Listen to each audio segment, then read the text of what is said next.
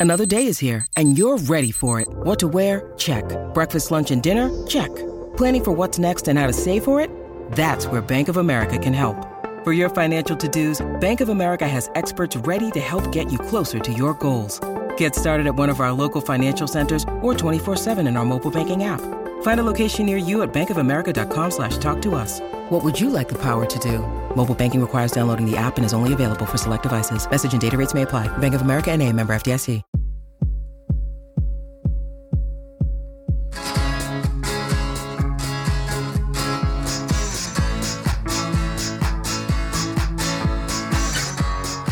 Hey, Holly. Hey, Dave. What is going on with yourself today on the What Difference Does It Make podcast? I'm feeling euphoric today, Dave. How about you? Euphoric. I like that word. You know who else likes that word? Peter Jesperson. He's got a book out, right? He does. Peter Jesperson has had a long career in the music business, and he has written a book. And the book is called Euphoric Recall.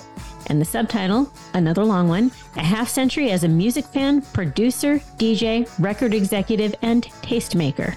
He's associated with Twin Tone Records, which was the label of the replacements. So he's got a few replacement stories. And I am obsessed with the replacements. I want to hear everything. So I feel like I, I kind of ambushed the interview. I was happy to let you ask him all your questions. I was really fascinated in his entire story, his entire career arc.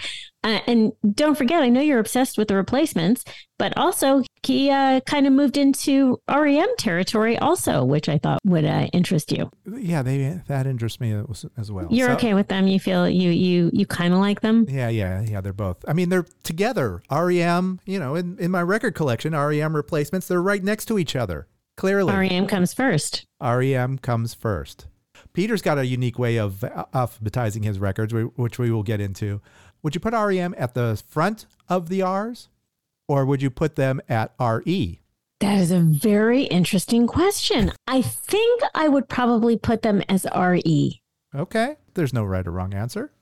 Yeah. Yeah. You I, want, I know. You personal put, preference. You want to put the REM and the replacements together. I did because I felt they would be friends. And, you know, they were kind of friends. We'll hear some stories in this uh, upcoming episode about REM and the replacements and if they did exactly get along or if it was just a one man's grudge against a whole band, which we'll get into. We're going to have a lot of fun talking to Peter. You could also have a lot of fun on YouTube with us. How could someone do that?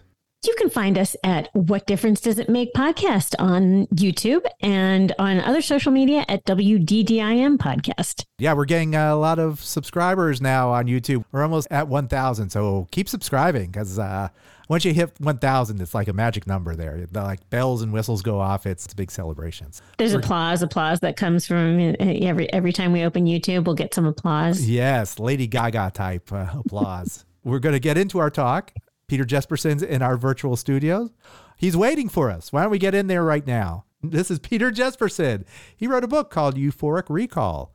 And Holly starts it off right away with replacements talk on the What Difference Does It Make podcast.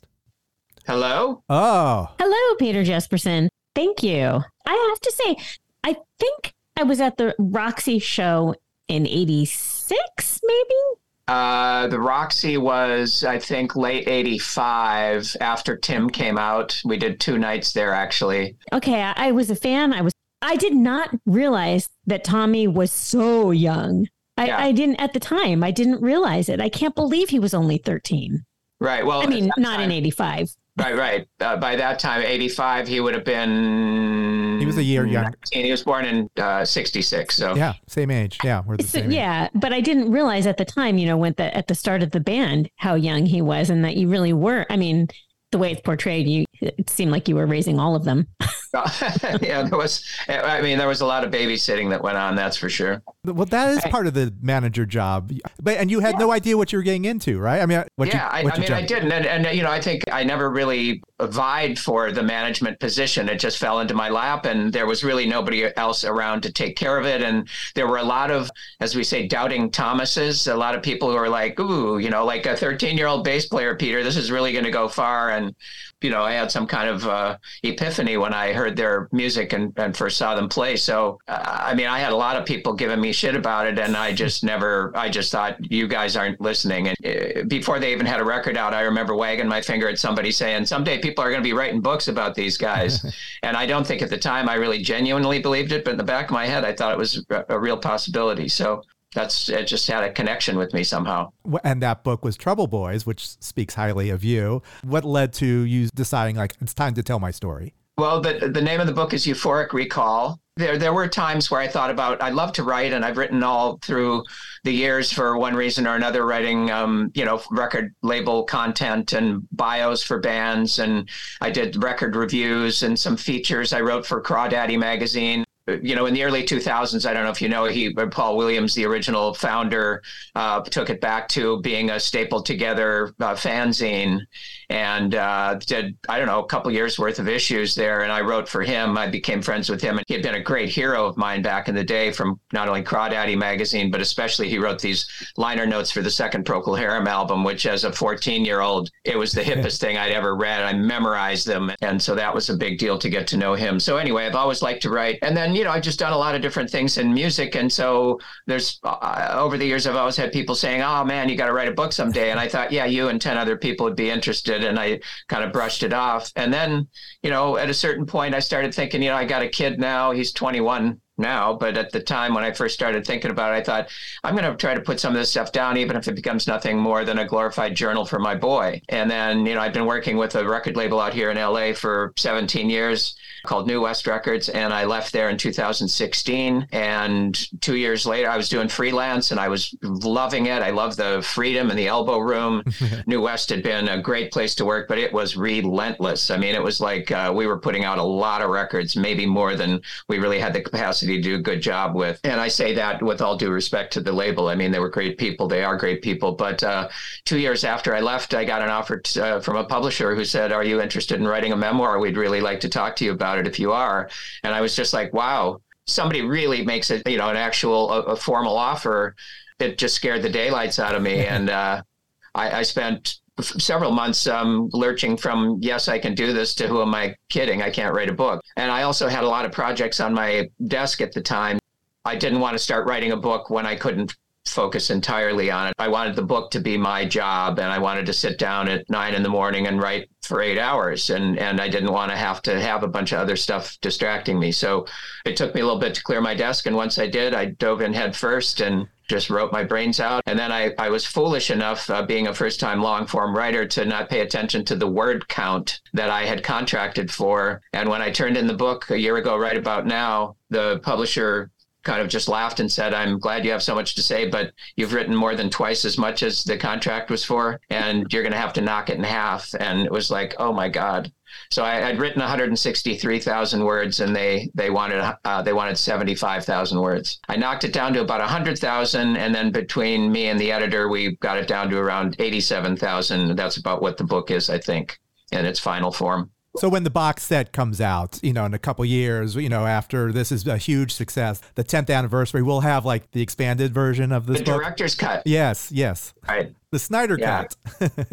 but I enjoyed the process, and so I, I may do something else after this. I don't know. It's hard to say. See how see if anybody cares about this one. When you finish something like this, you you can only see the flaws and things you wish you'd done better. I'm pretty pleased with how it came out. I do genuinely feel it's too short, though. I think that the editor went too far in trimming it down. But as he said, you know, it was really is a very practical people don't want long books, the general public. And then, of course, you have to take into account that a bigger book costs more to manufacture. So, you know, there were practical reasons to try to keep it at a certain word count. You want the three minute pop song, right? I mean, well, come on. Right. That's what I grew up on. Two minutes and 30 seconds, maybe. Right. There you go.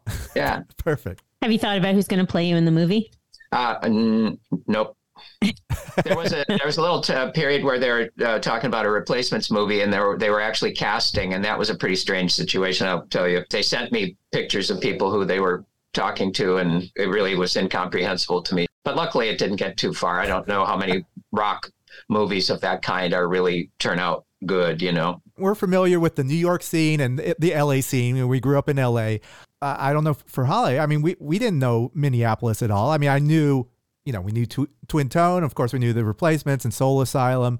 Uh, Right. little, we heard a little bit of the suburbs, a little bit of that, uh, but I didn't know clubs or record stores or anything. So this was like a great entry point to like learn a lot about what was going on in that city, which apparently you were the mayor. Minneapolis, St. Paul has always been a great arts community of all kinds, you know, dance and uh, fine art and modern art and theater. I, I grew up working in a place called Guthrie Theater, which had an immense impact on me as a kid before I ever started really working there. It's a, I mean, the, the architecture of the building alone was uh, stunning. So, yeah, anyway, Minneapolis has been a great arts town and music has always been just a big deal. And I think that, you know, when I really started traveling, I learned to appreciate Minneapolis more because I feel like Minneapolis really embraced arts of all kinds. And there wasn't really like, you know, I came up and started working in a record store a few years prior to the punk rock boom, but it really became very myopic there for a while. You know, I love The Clash, but on their first album, they sang in the song White Riot, you know, No More Elvis, Beatles, or the Rolling Stones in 1977. And I remember going, I love you guys, but I don't really understand that. Why would you want No More Elvis, Beatles, or the Rolling Stones? I mean, you know, uh, The Clash are, are not even in that league, for God's sakes, you know, and how dare you kind of thing. To me, Minneapolis really embraced it all. And that's what our record store did. We loved all kinds of music. We,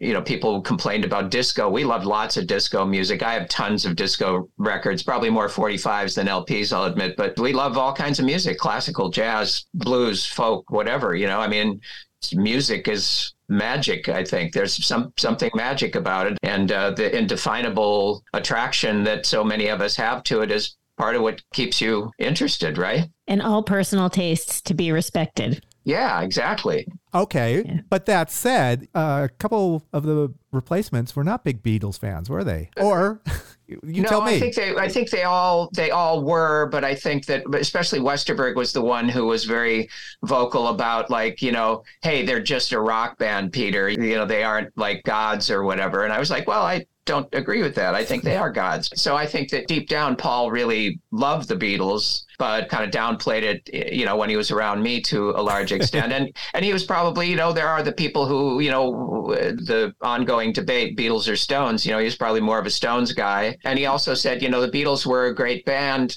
but the Stones were a rock and roll band. And he was claiming that the Beatles really weren't the rock and roll band that the Stones were. And I thought, well, that's BS. I don't know if you guys read the Tune In book, the Mark Lewison big book, but I, I thought one of the great factoids that you learned in there was in when he's wrapping up in 1962, you know, December of 62, he's kind of giving everybody the lay of the land. And he says at that time, the Rolling Stones had just brought Bill Wyman into the band, solidifying the first classic lineup of the Stones. And they figure at that time, in December of 62, the Stones had done about 30 gigs. At that same time, the Beatles had done 973 or something. So it's like, come on. I mean, you know, they were the best rock and roll band. I mean, they were the most well-oiled rock and roll band probably in the world at that time.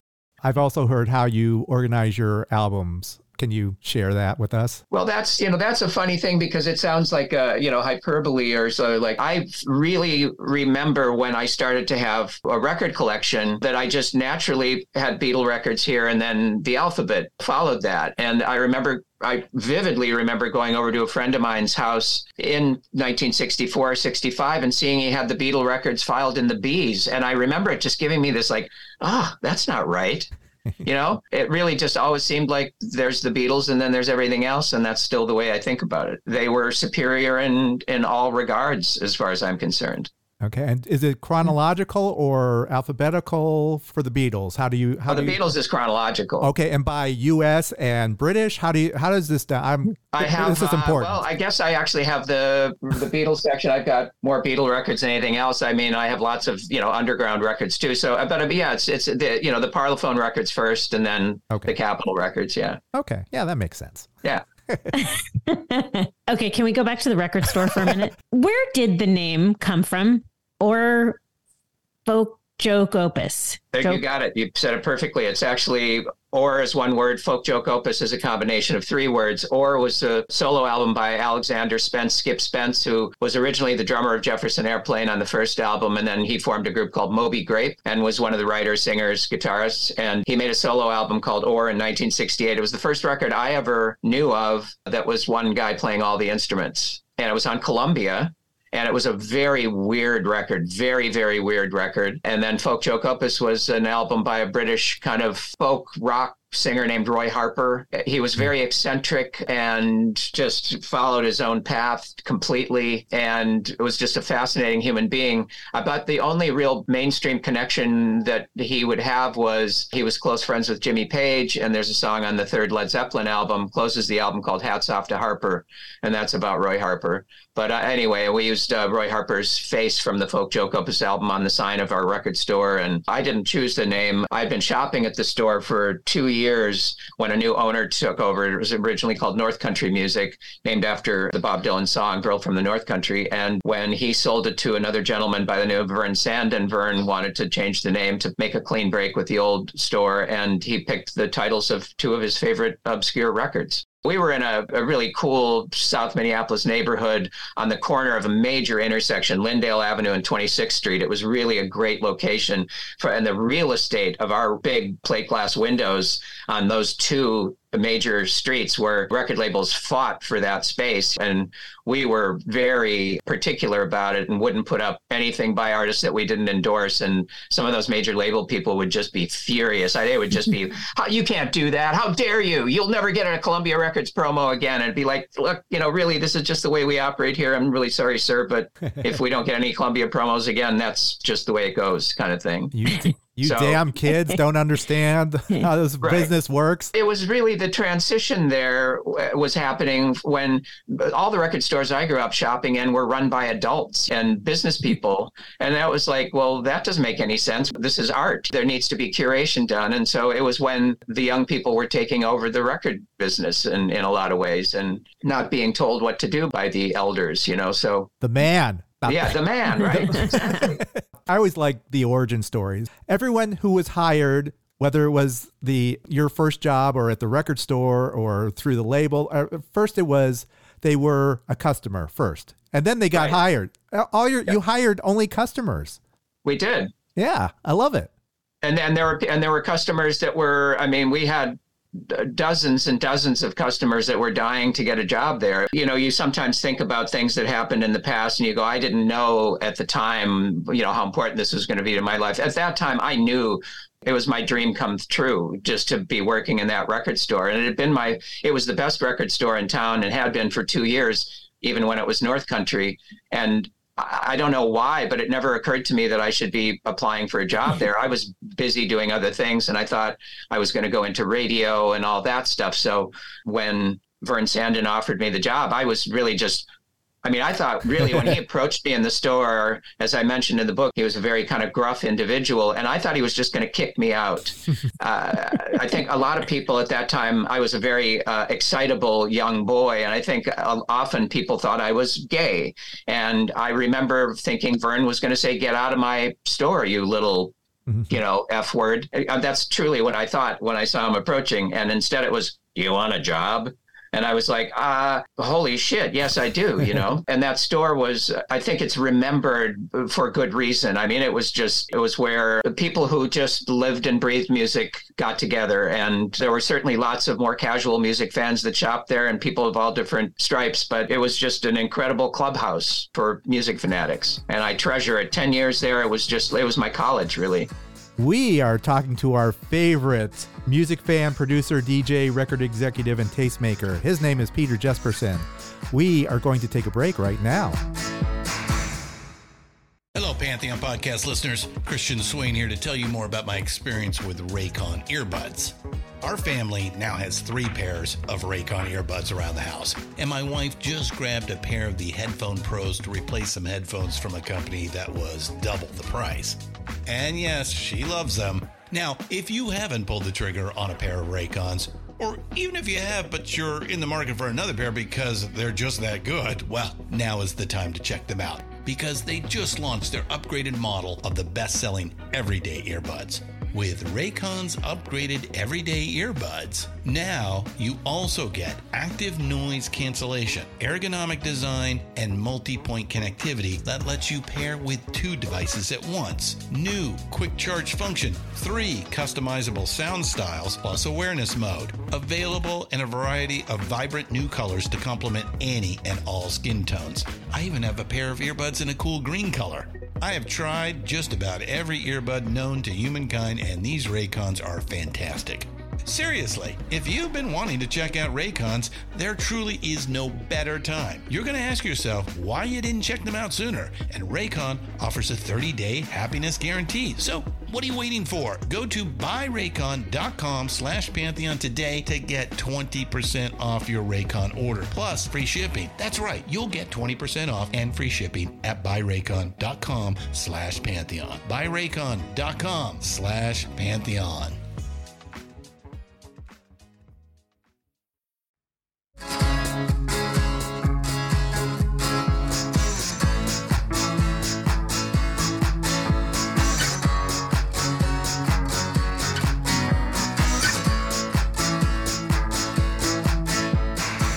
And we're back on the What Difference Does It Make podcast and our guest, Peter Jesperson.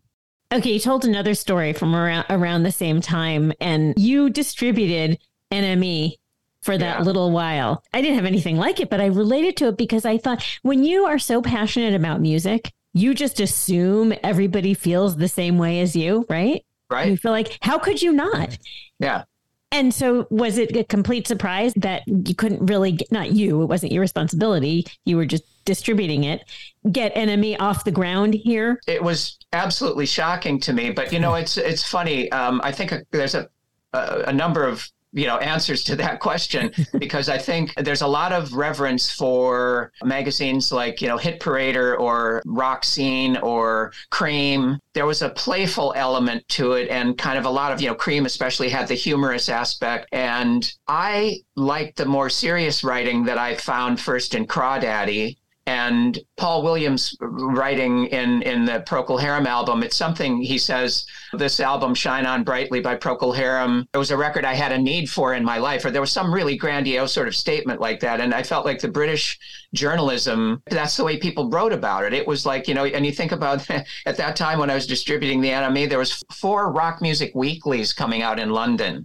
I mean, that had to be the coolest you know city for rock and roll at the time. I mean, it was just it was so exciting, and the way they wrote about it was uh, just deeply reverent, and of course, it was uh, included all kinds of fun and humor, but it wasn't the same as the you know kind of well, you can listen to music or you can go to the movies or you can do this or that. It was like, no, music is everything. This is for people who feel music is everything. And that's how I related to it. And I really, and I'd been reading Melody Maker at that time. It was only coming over by boat. So they'd be like five weeks old by the time you read it and the covers would be tattered, the newspaper and all that stuff. We had one big magazine, you know, store downtown called Shinders where they sold newspapers from all over the world. They had a little file box in the back and I had a card there with my name on it and they'd save me a copy of the Melody Maker when they got them in. So I go down there every week and get it. Of course, Melody Maker's uh, one of the greatest music magazines ever. But at that time, they had a big folk section. They were a little stodgier. They were a little slower to come into the 70s and and embrace the you know the glam rock that was coming in and all that stuff.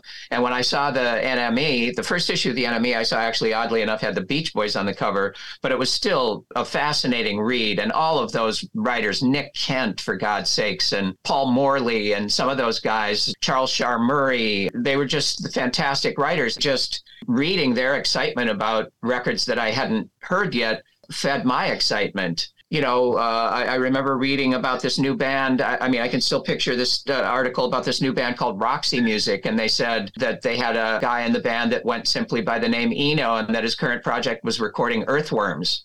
And I was like, I got to hear these guys. And I mailed away for their. I did a lot of importing, you know, mail order from England, and I got the single Virginia Plain before the album was even out, and was like, you'd never heard anything like that in your life. They were so absolutely original. You know, that was all inspired by the NME. It was uh, so when I got the chance to distribute it, I was like, I was over the moon to distribute the first issue with excerpts, a little flexi disc on the front with excerpts from the upcoming Rolling Stones album Exile on Main Street. Holy cow. I was 18 years old. I was like freaking out. That was a great time. It was so much fun to get those papers and to watch David Bowie hit the cover for the first time. I was a massive Bowie fan and had fallen hard for him on the Hunky Dory record. So to watch that whole thing happen and just explode was an amazing event in my life. I had to travel to see him because he didn't come to Minneapolis. So I took a Greyhound bus to Chicago and Detroit to see those Ziggy Stardust shows when he first came to America, and it was life changing. So you used all this kind of insider info when you became a DJ at the at this music club.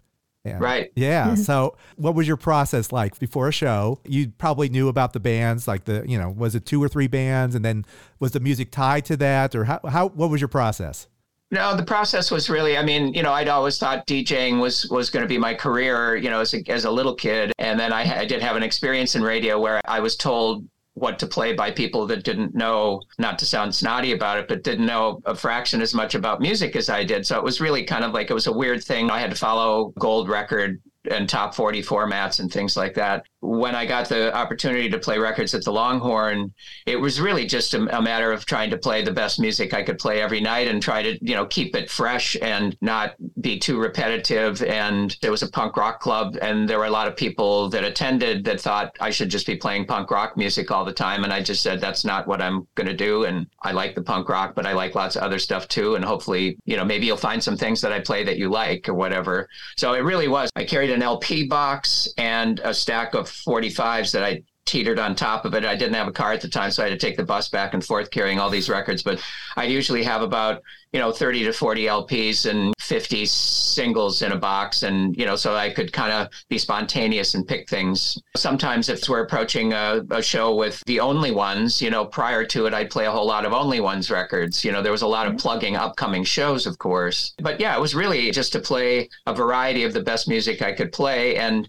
to try to push people's boundaries. I was in a couple very threatening situations from some hard ass punk guys. Actually, in a car once, they were trying to tip over my car because they didn't like me playing Bob Dylan records or whatever. I just thought it was my duty. We played Dean Martin, we'd play Donna Summer, we'd play the Sex Pistols, we'd play the Beatles. It just had to be a great record, if, in in my mind anyway. You know. Sounds kind of like a replacement set. Like, uh, well, there's that too. You know, that was one of the things about the replacements. I think they liked all kinds of stuff too. You know uh, Paul loved the, you know, the top 40 radio. One of my favorite things about traveling with those guys was everybody else would go to sleep at night. We did a lot of late night driving, especially because we had a beat up old van that didn't have very good air conditioning. And if we'd be in the South, we'd do a lot of travel at night. I treasured those times of me driving in Westerberg and the riding shotgun, just being the button pusher. He was always looking for the song, always trying to find something. You know, he wanted to be on the radio and we were trying to figure out how we could do that. So he truly wanted to be a star. Did he want to be a star, a rock star? Well,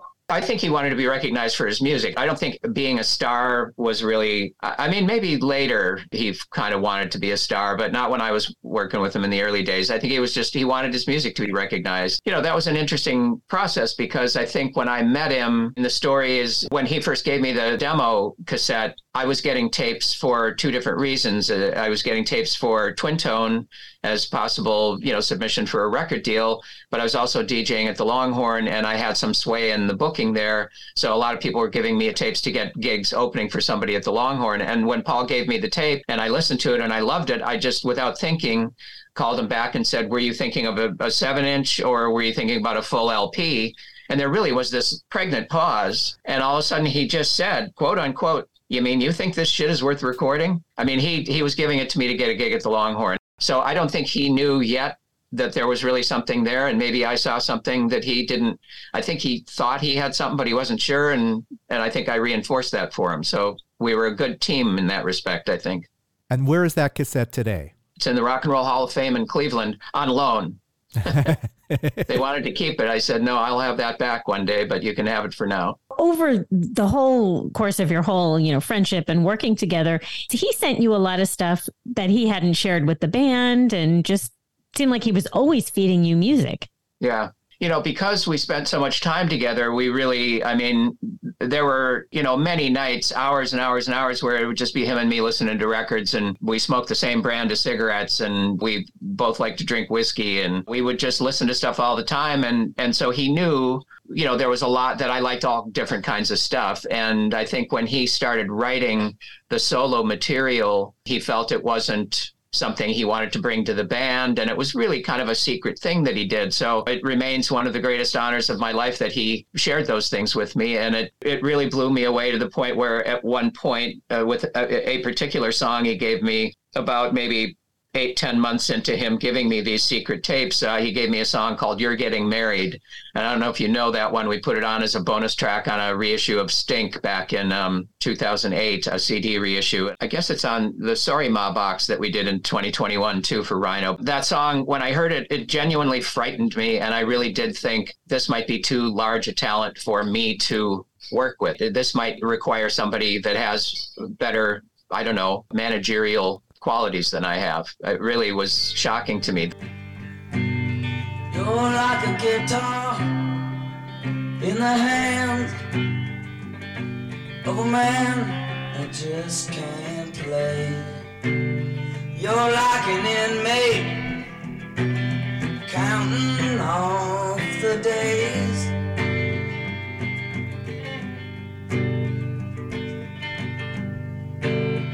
You're like a student on vacation, just waiting for school to resume. Like a flower in the dark, never gonna bloom. You're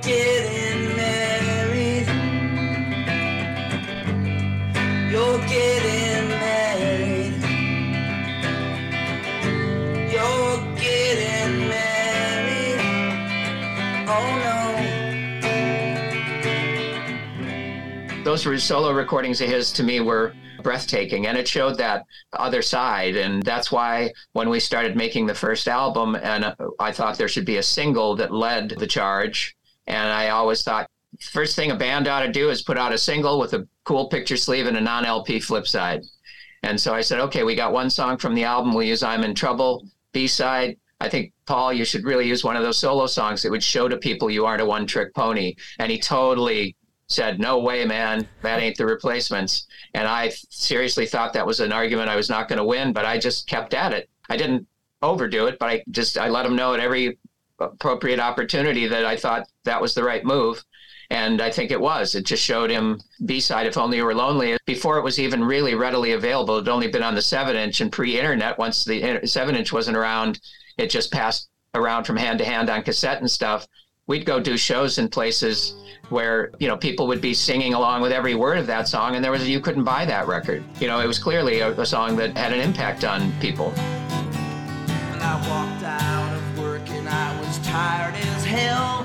Another day come and gone, oh well.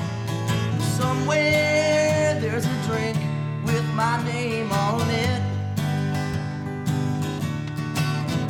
Well, I ordered a scotch as I bust through them doors. Spilled half on my jeans, the other half on the floor. When I saw you standing by that video game.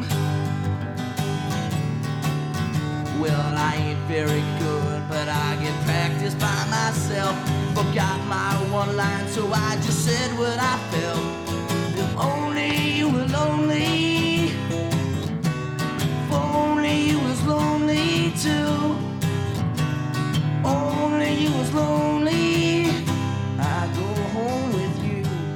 Do you think it was Bob and, and Paul that were like Bob was like this is going to be the replacement sound, and so Paul was going in one direction, and Bob was like, no, we have to stay the course, or what was the dynamic within the band? You know, it's funny because Bob really took a shine to some of the more sophisticated stuff. I think a great example is Johnny's Gonna Die from the first album because that was really the first ballad. You know, everything had been rockers up until that point. When he, eh, we all went to see Gang War, the Wayne Kramer, Johnny Thunders band that very short lived, and um, it was just kind of bad, kind of awful. And we tried desperately to get uh, the replacements on as an opening act, and Husker Du got them.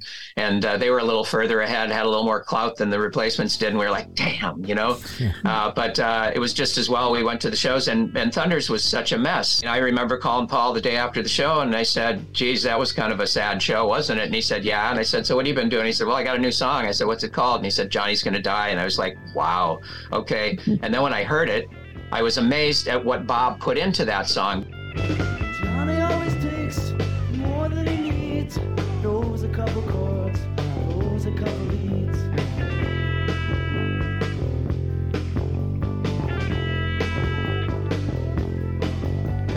Johnny always needs more than he takes. Forgets a couple chords, forgets a couple breaks. And everybody tells me that Johnny is hot. Something, he ain't got. And Johnny's gonna die. Johnny's gonna die. Johnny's gonna die.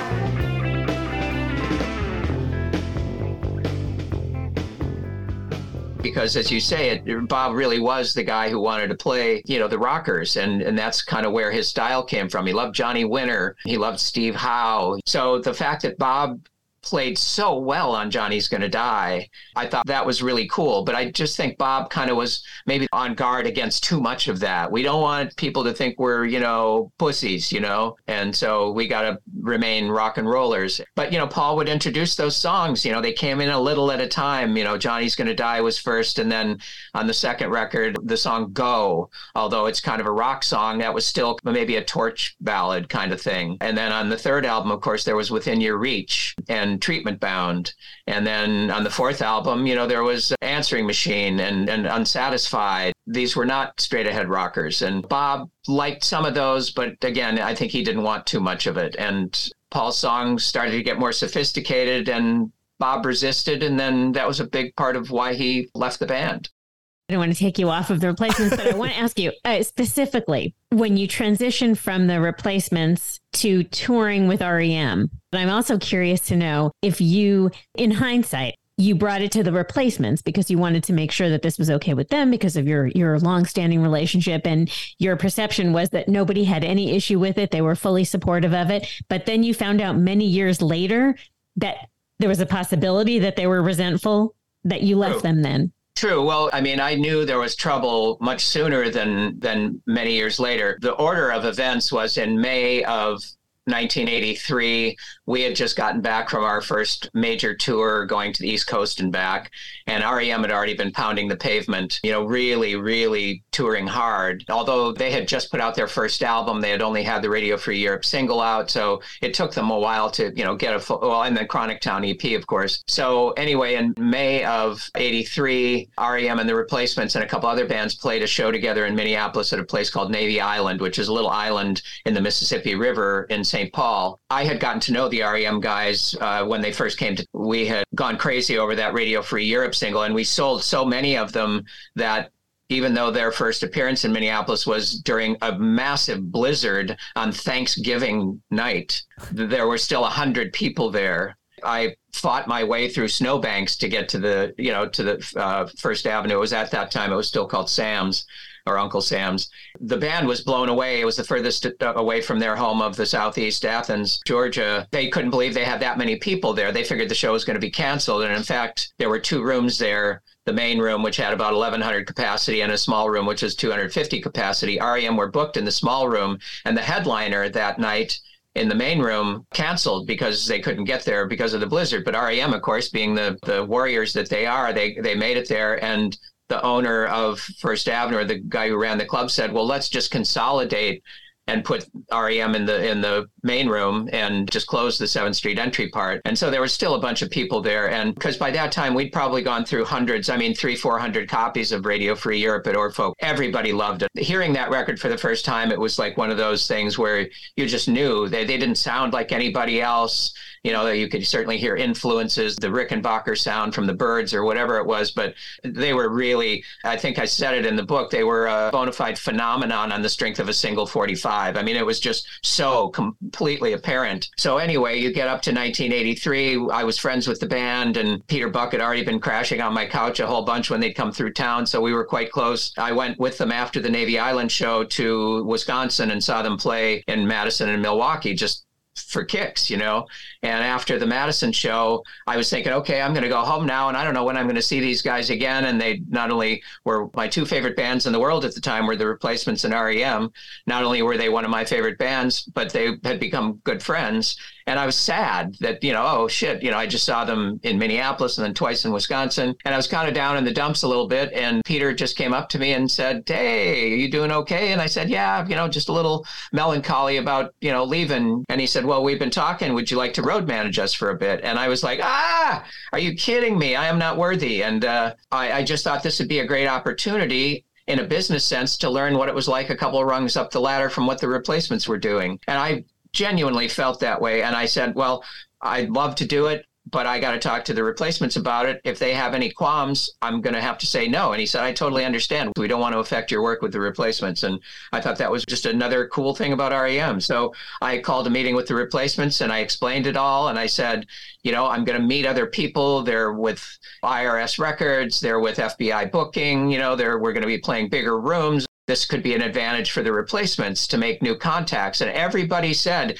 This sounds great, Peter. Uh, we had a roadie named Tom Carlson who said, You know, I can handle things while you're away for whatever dates you have to miss. And it really seemed all positive, or I would not have done it. I, if, if they had said, Oh, God, I don't know, that makes me uncomfortable, I would have said, Okay, done. I won't take the job. Absolutely, I would have done that. They were all just in agreement. So I told REM I'd take the gig. And then right away, as our relationship continued to develop and we were booking a summer tour, you know, Peter says, Hey, would you guys like to do some dates with us in the summer? And I was like, Hell yeah. So I put their agent and our agent together and we got like 15 dates opening for REM. I mean, it was like nobody of the stature of REM were offering the replacements, those kind of shows. It was really a great opportunity. So benefits already began immediately.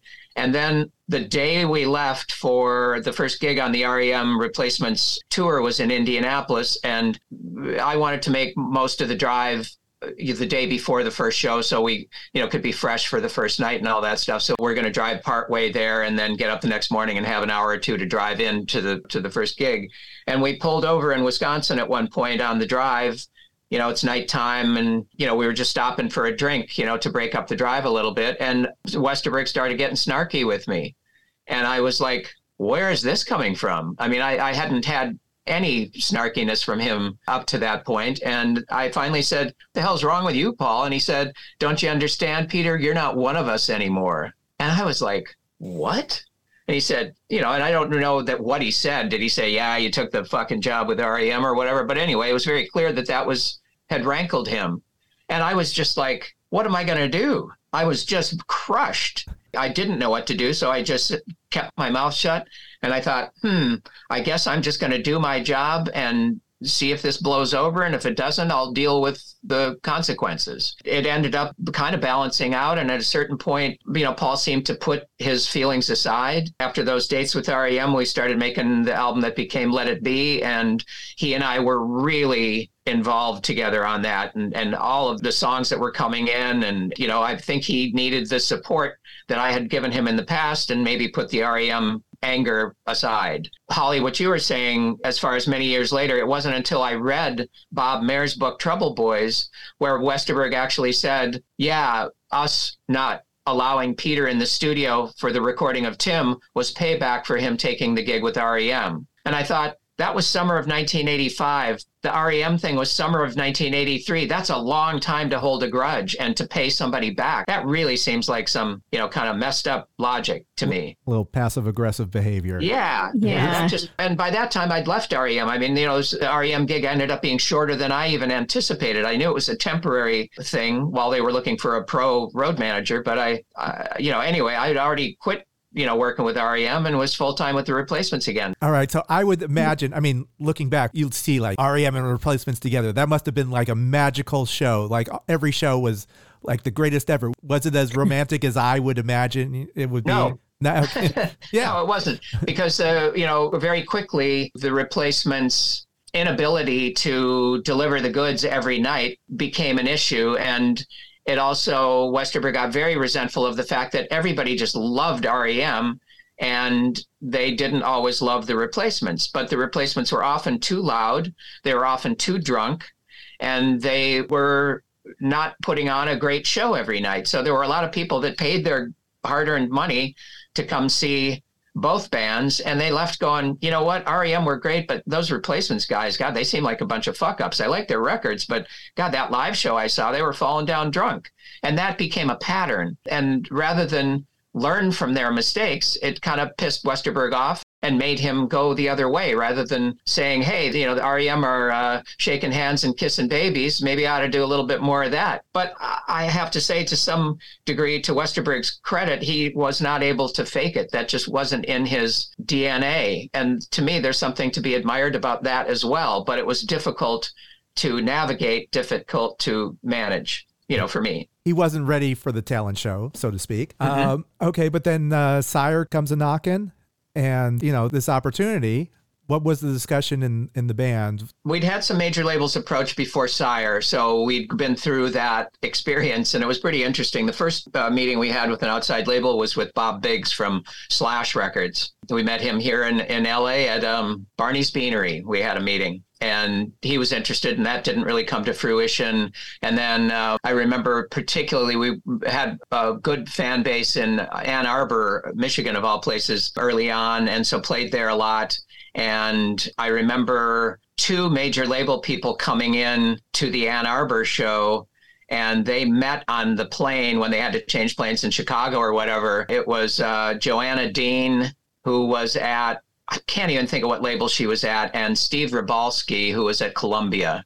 Anyway, two people from major labels run into each other changing planes in Chicago, and they're both getting on the plane to Ann Arbor, and suddenly they're going, where are you going? Where are you going? And it's like they realized they were both going to see the replacements. So anyway, that was kind of a funny deal to be, you know, who do I talk to? Do I talk to Joanna? Do I talk to Steve? You know, whatever. Then when uh, we were uh, in New York in, in December of 84, we had a show at Irving Plaza. And that was really the first big show the replacements did in New York.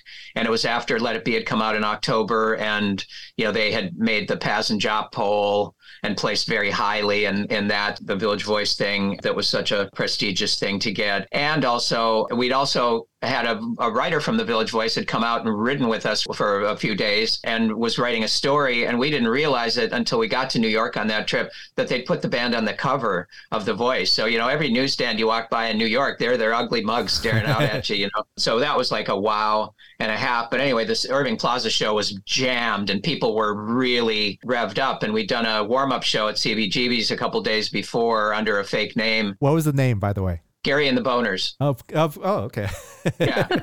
And, and, and it was actually the first time we ever played with Alex Chilton, and he was just making his so called comeback, and he was using our booking agent, Frank Riley. And I remember Frank calling me and saying, Well, since you guys are going to use a fake name for CB, we had to use a fake name at CB's because Irving Plaza had the no compete thing. Hilly Kristal at CB's was really, really disliked the replacements, but for some reason he and I got along like a house on fire. We just he just liked me and I liked him from the moment I met him. And so I think that he kind of cut me some slack and said, okay, because we booked the CB's gig first. And then I said, can this be unannounced, please? Because we got this Irving Plaza show. And I thought he was going to say, fuck no, you got to pick one or the other or whatever. And uh, of course, we would have had to take Irving Plaza at that point. But no, he said, okay, okay, you can do it under a, uh, under a pseudonym. And so when Frank Riley, the agent, calls me and says, since you guys are playing under a pseudonym, Alex is going to too. And I was like, but he's trying to make a comeback. Why would he play under whatever? Anyway, typical weird Alex thinking. so Alex played under the name The Deteriorating Situations which I thought was a fantastic idea, in spite of the fact that I thought it was silly to not play under his own name. So they, some of the shows, when they had too much to drink, were fun and funny. This was neither. I mean, it was just terrible from start to finish. They were so fucked up. And part of it was because I think they were so excited about Alex playing that they watched the Alex set and were just downing all kinds of alcohol. And by the time they got on stage, they were legless fast forward to six, seven days or whatever to Irving Plaza.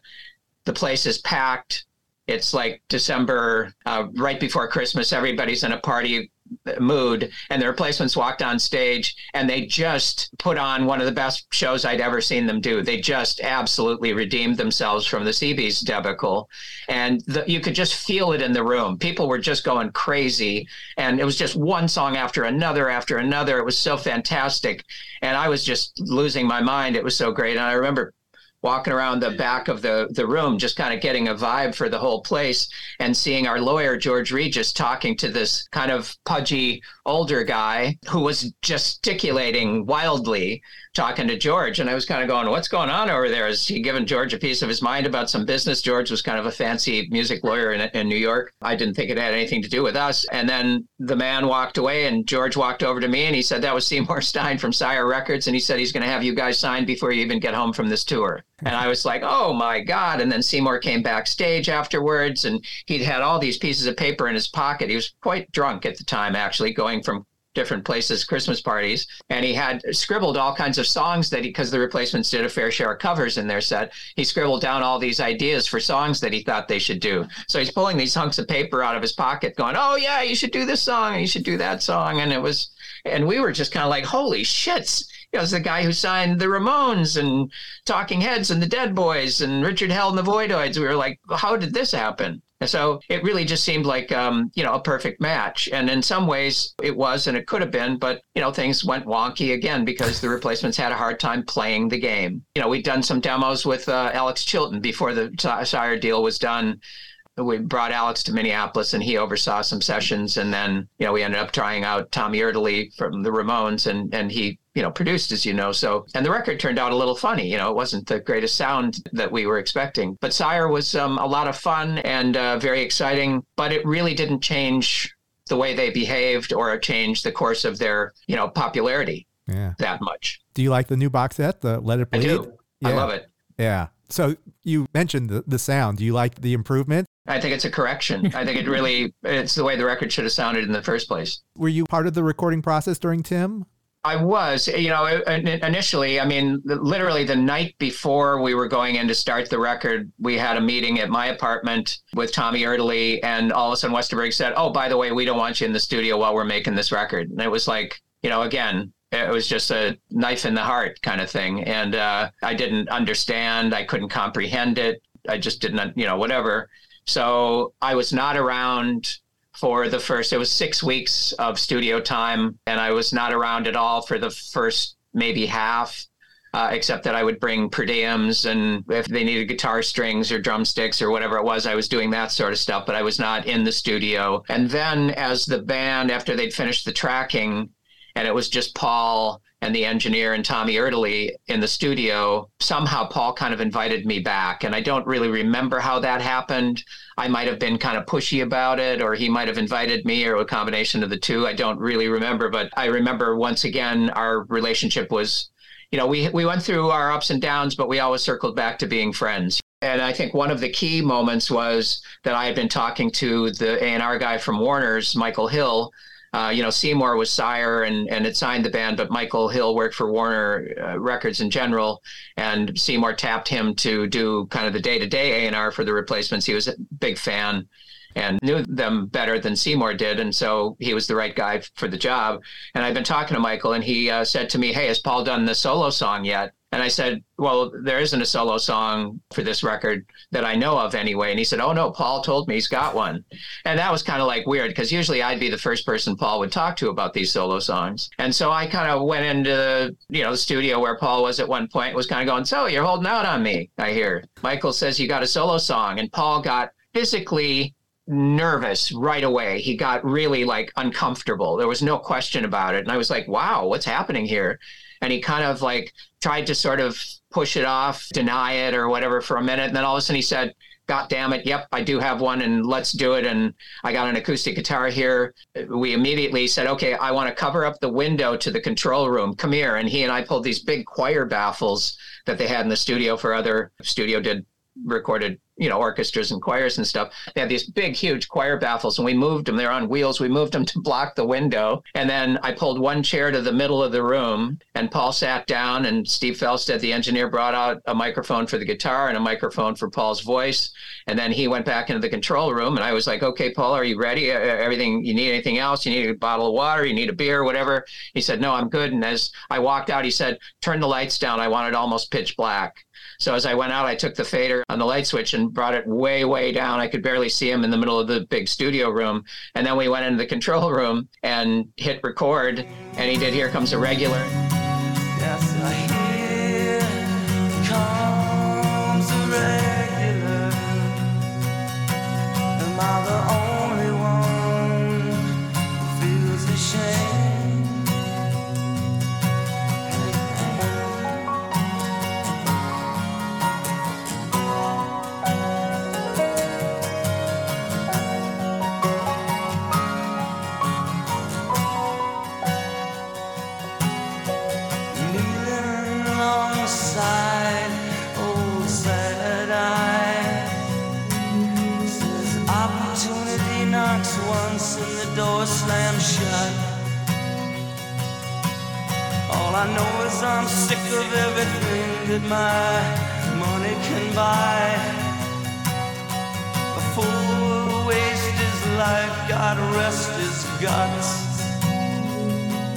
three grown men in the control room with tears going down our cheeks. I mean, it was like, you know, one of the most powerful experiences I ever had. It was just absolutely breathtaking and he did a second pass, tried a second pass at the vocal. I think we ended up using the second one originally. First one came out on one of the reissues, of course. But yeah, that was a great moment. And I think that was another thing that, you know, put the glue back in between Paul and I.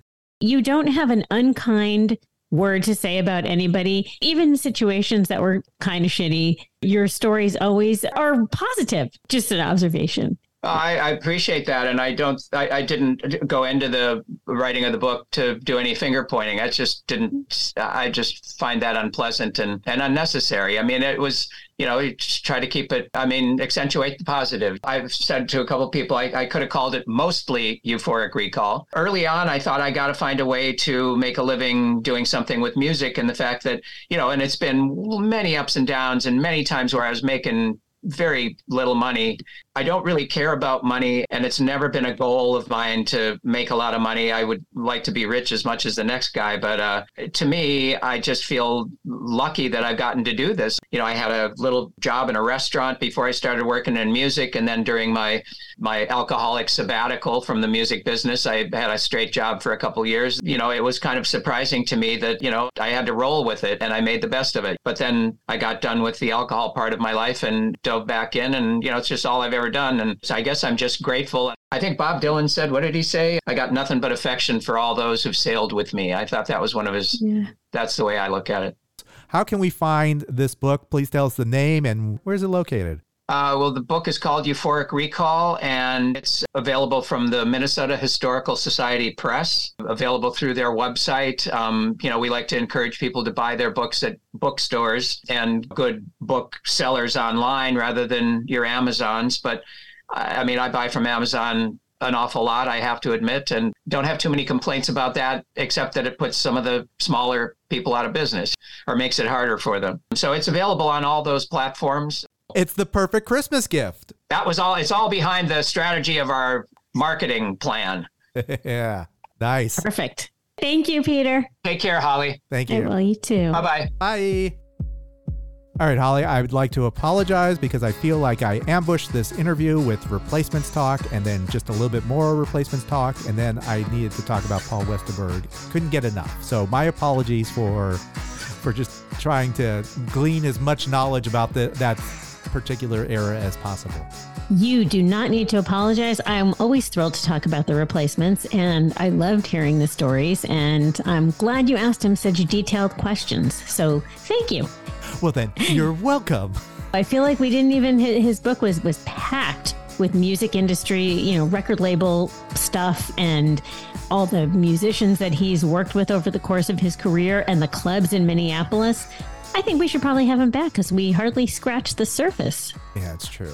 I did love that he got jobs because he was a customer, he was a fan, and people recognized that. And like, we need this guy to work for our record store. We need this guy to do the the DJing. We need this guy to be the curator. We need, you know, because he's here all the time. Clearly, he was a music fan, and good things happen to good people. And so uh, I think that's what happened with Peter. I- They recognized his passion for the music, and why wouldn't you want someone like that on your on your staff? There you go. That's why we're together, right? And you're as passionate about music as I am, so that's why I wanted you on on my staff. Nice. Love it. Where can they hear more of uh, our exciting banter? If this has thrilled you and you would like to hear more, visit our YouTube channel at What Difference Does It Make podcast and our social media at WDDIM podcast. And you'll hear plenty of us, plenty of our guests. Yes, that sounds great. There will be a, a lot of extra stuff on YouTube because we can't just fit it all in one podcast. There's more. So please subscribe to our YouTube channel. You can also subscribe to our newsletter, WDDIMpodcast.com.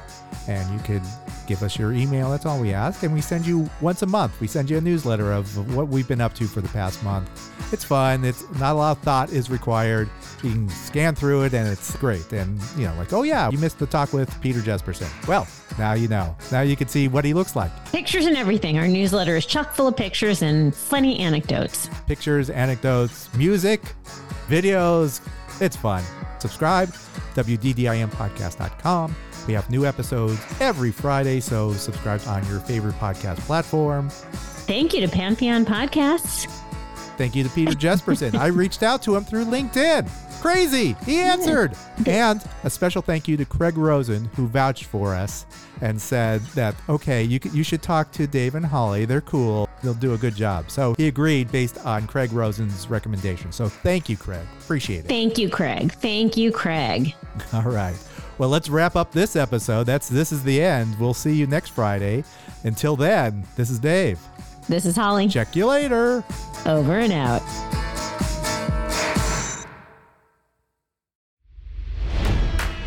It's NFL draft season, and that means it's time to start thinking about fantasy football.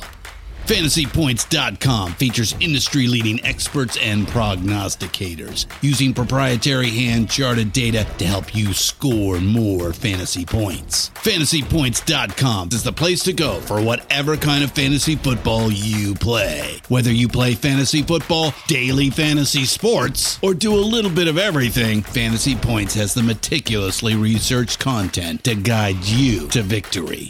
And why wait for the fall? Fantasy Points also covers the new spring football league, the UFL. Join the guru, John Hansen, Scott Barrett, Joe Dolan, and other massive names in the fantasy football universe with an exclusive offer. Use code Pantheon for 15% off any fantasy points package, including the all in package, with access to every article, tool, and data nugget that Fantasy Points has to offer. That's fantasypoints.com and code Pantheon for 15% off at Fantasy Points. Fantasypoints.com, code Pantheon. Score more fantasy points.